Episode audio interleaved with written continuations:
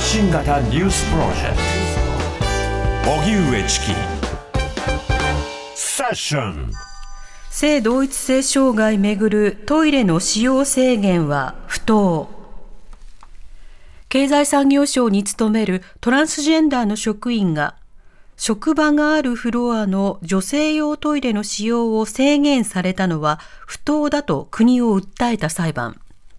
最高裁は二審判決を取り消し、職員側の訴えを認めた一審判決が確定しました。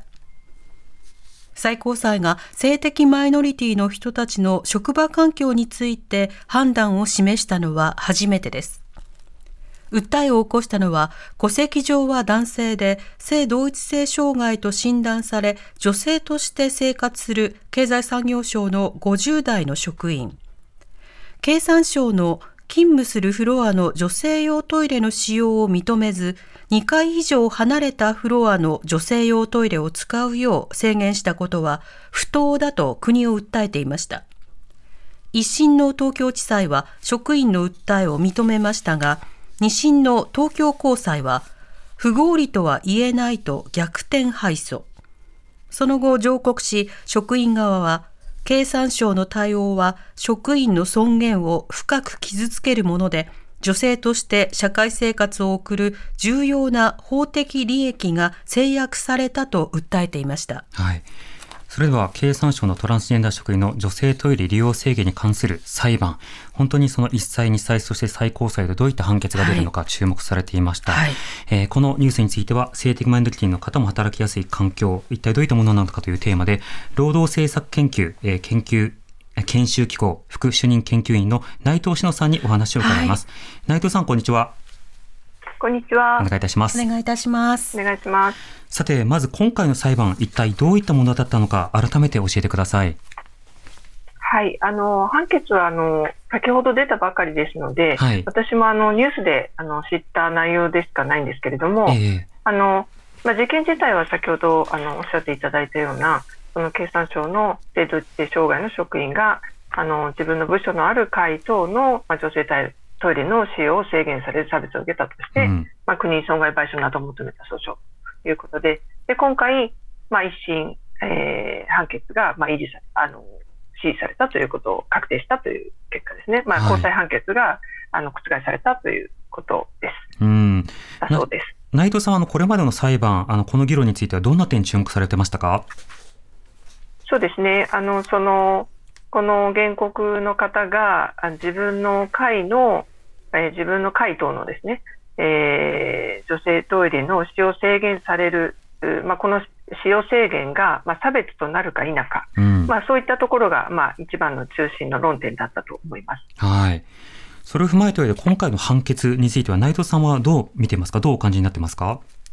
はい。あのまあ、結論しか今、ニュースで分からず、理由が分からないのですけれども、はい、あの一審が示したような形で、えーまあ、こうしたその制限というのは違法だというふうにしたのは、あのまあ、っとうな判断だったかなというふうに思います。まあ、特にその、えーと、これまであの、まあ、同種の事件として、実は S 社事件というものがありまして、はい、これはあの、えーと女性トイレの利用や女性の服装での、えー、勤務を会社が認めなくて、配点命令を拒否したという、まあ、そういう事例だったんですけど、うん、まあ、この事案でもですね、あのー、決定では、辞任の性別の女性として行動できないと多大な精神的苦痛があり、同僚がトランスジェンダーの原告に感じる違和感や嫌悪感については、制限の理由とはならないというふうに判断してまして、えー、まあ、それに沿った内容だというふうには思います。うんなるほどあの TBS の取材によって明らかになった判決文の内容について、ちょっと簡単に紹介しますと、はい、あのまず前提として、あの原告は男性として入所後の1999年に性で性同一性障害と診断されていまして、でホルモン治療を受けて女性として生活していたんですが、今性別変更する上では性別適合手術というものを受けなくてはいけないとされている。ただ本人の健康上の理由でこれが受けられないということで、戸籍は男性として位置づけられているものの、社会的には女性としてあの生活してきたという前提があって、はい、で今回その一審二審で、えー、2フロア以上離れたところのトイレを使うということがあの求められたことについて争われたという裁判だったんですね。でこれまでその経産省側として一つの論点となっていたのが、これが裁量権の範囲になっているのか。つまり、その会社の中で働きやすいとか、能率的な働き方を定めることの裁量の範囲として、今回の取り扱いが認められるのか認められないのかということが一つのポイントになっていたんですけれども、あの、この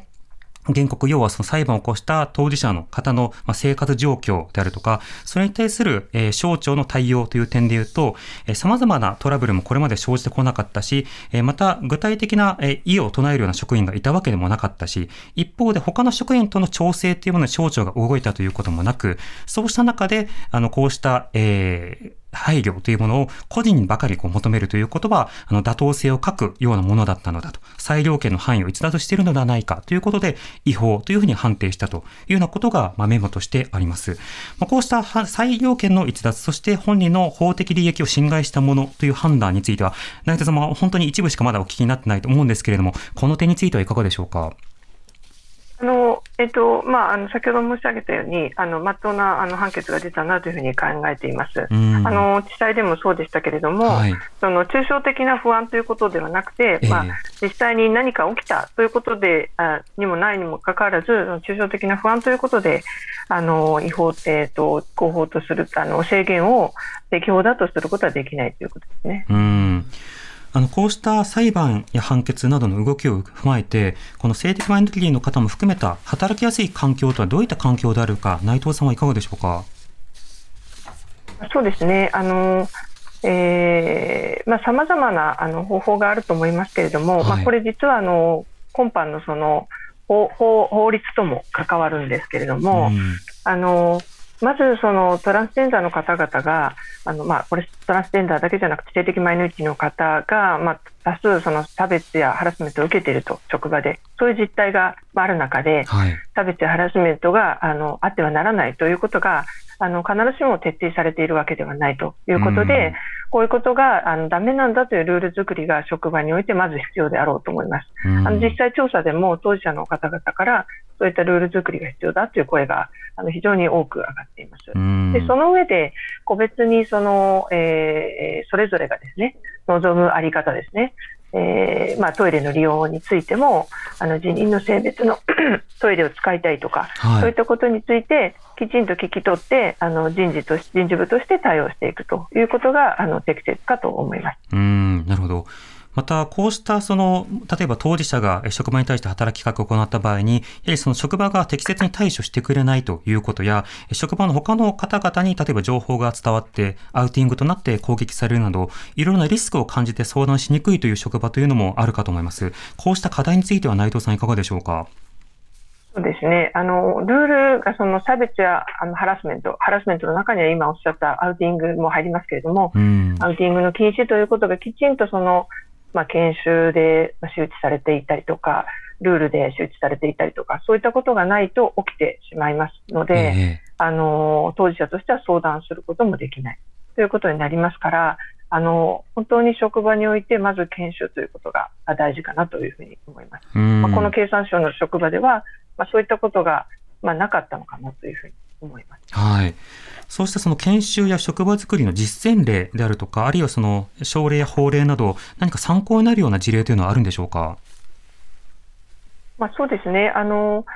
えーまあ、海外では、このまず差別やハラスメントの禁止ということが、あの法令の中に書いているということが、まあ、ほとんどでして、はい、で、これは職場においても適用になるものとして、それが大前提としてまあります。あの今、トランスジェンダーバッシングが、まあ、日本だけでなく海外でもあるわけですけれども、はい、でも前提が違っていまして、海外ではまず差別やハラスメントは禁止ということが法に書かれています。うん、その上での、まあ、こと、言説だということですね。はい、で、まあ、さらにその職場においてルール作り、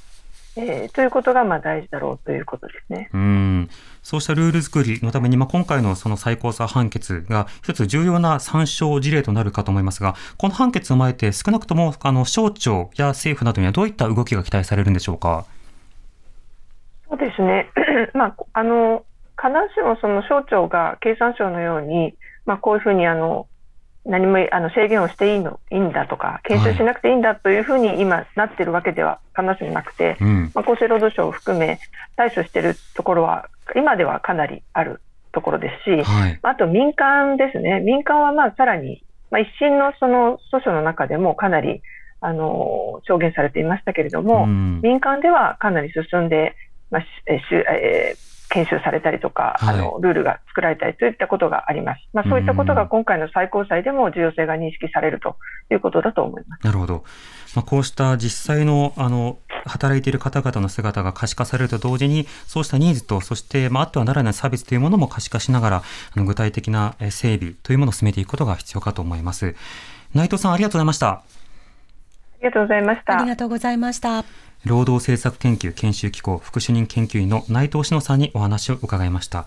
なあのこの TBS が、えー、取得をした判決文のメモなんですけれども、はいはい、そちらにはですねまず今回の判決は裁判官の全員一致の意見であるということが前提として言われています。はい、はい、全員一致の上で、えー、複数の裁判官があの補足意見というものを述べてるんですね。でその補足意見のあり方というのもあの各裁判官の個性が現れるものになっていたんですけれども、あのまず例えば長峰裁判官の意見ですとあのこうした、えー、他の女性職員の態度で、えー、違和感を抱いていたのではないかということを省庁がある種そのおもんぱかって対応しようとした。その利益の調整をしようとしたっていうこと自体は認められるのだが、その利益の調整というのが、あの、原告、要はその今回、えー、差別を受けたトランスジェンダーの当事者のトイレの使用制約という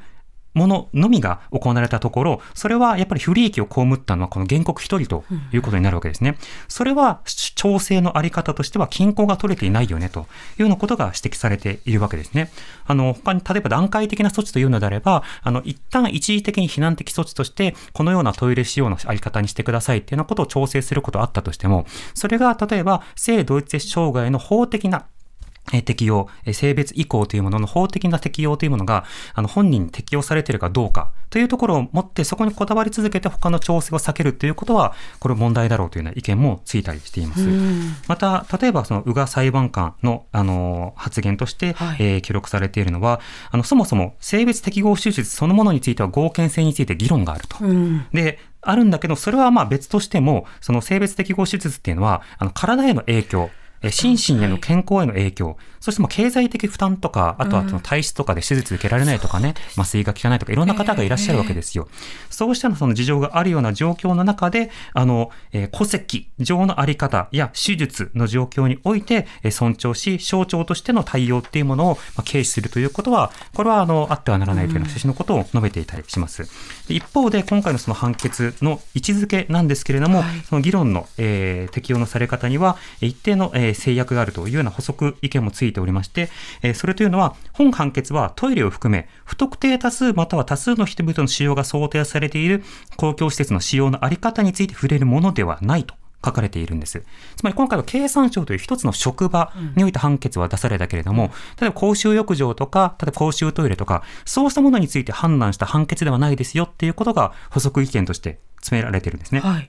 で、その上で、あの、トランスジェンダー本人の要望や、その社会とのあり方などについては、今後、あの、社会全体で議論され、コンセンサスが、コンセンサスが、まあ、形成されていくということになっていくだろうと。で、その中の中では、当然そのプライバシーであるとか、本人の尊厳とか、意思とか、そうしたものを尊重した上で、え、丁寧な積み重ねというのが必要となってくると。で、丁寧な説明を尽くしてもなお、せあの納得されないという事態はどうしても残るように思うけれども、まあ、それでも対処していくことが今後必要なんだということが書かれていまして、いろんなその世の中の状況などを鑑みた上で、うん、実際どういったものが論点になっているのかということを踏まえた上で、今回の裁判の射程というのは、まずはここまでですと。職場における裁量権というものを逸脱した不当な対応というものを、まあ、経産省が行ったよねっていうところが、まずは認定されたということですね。なので、これが、ま他の職場に対して適用されるときに、どういった調整やどういった職場だったのかなどの、ま個別の事情なども鑑みられることになるので、この最高裁判決一つとって、他の職場も、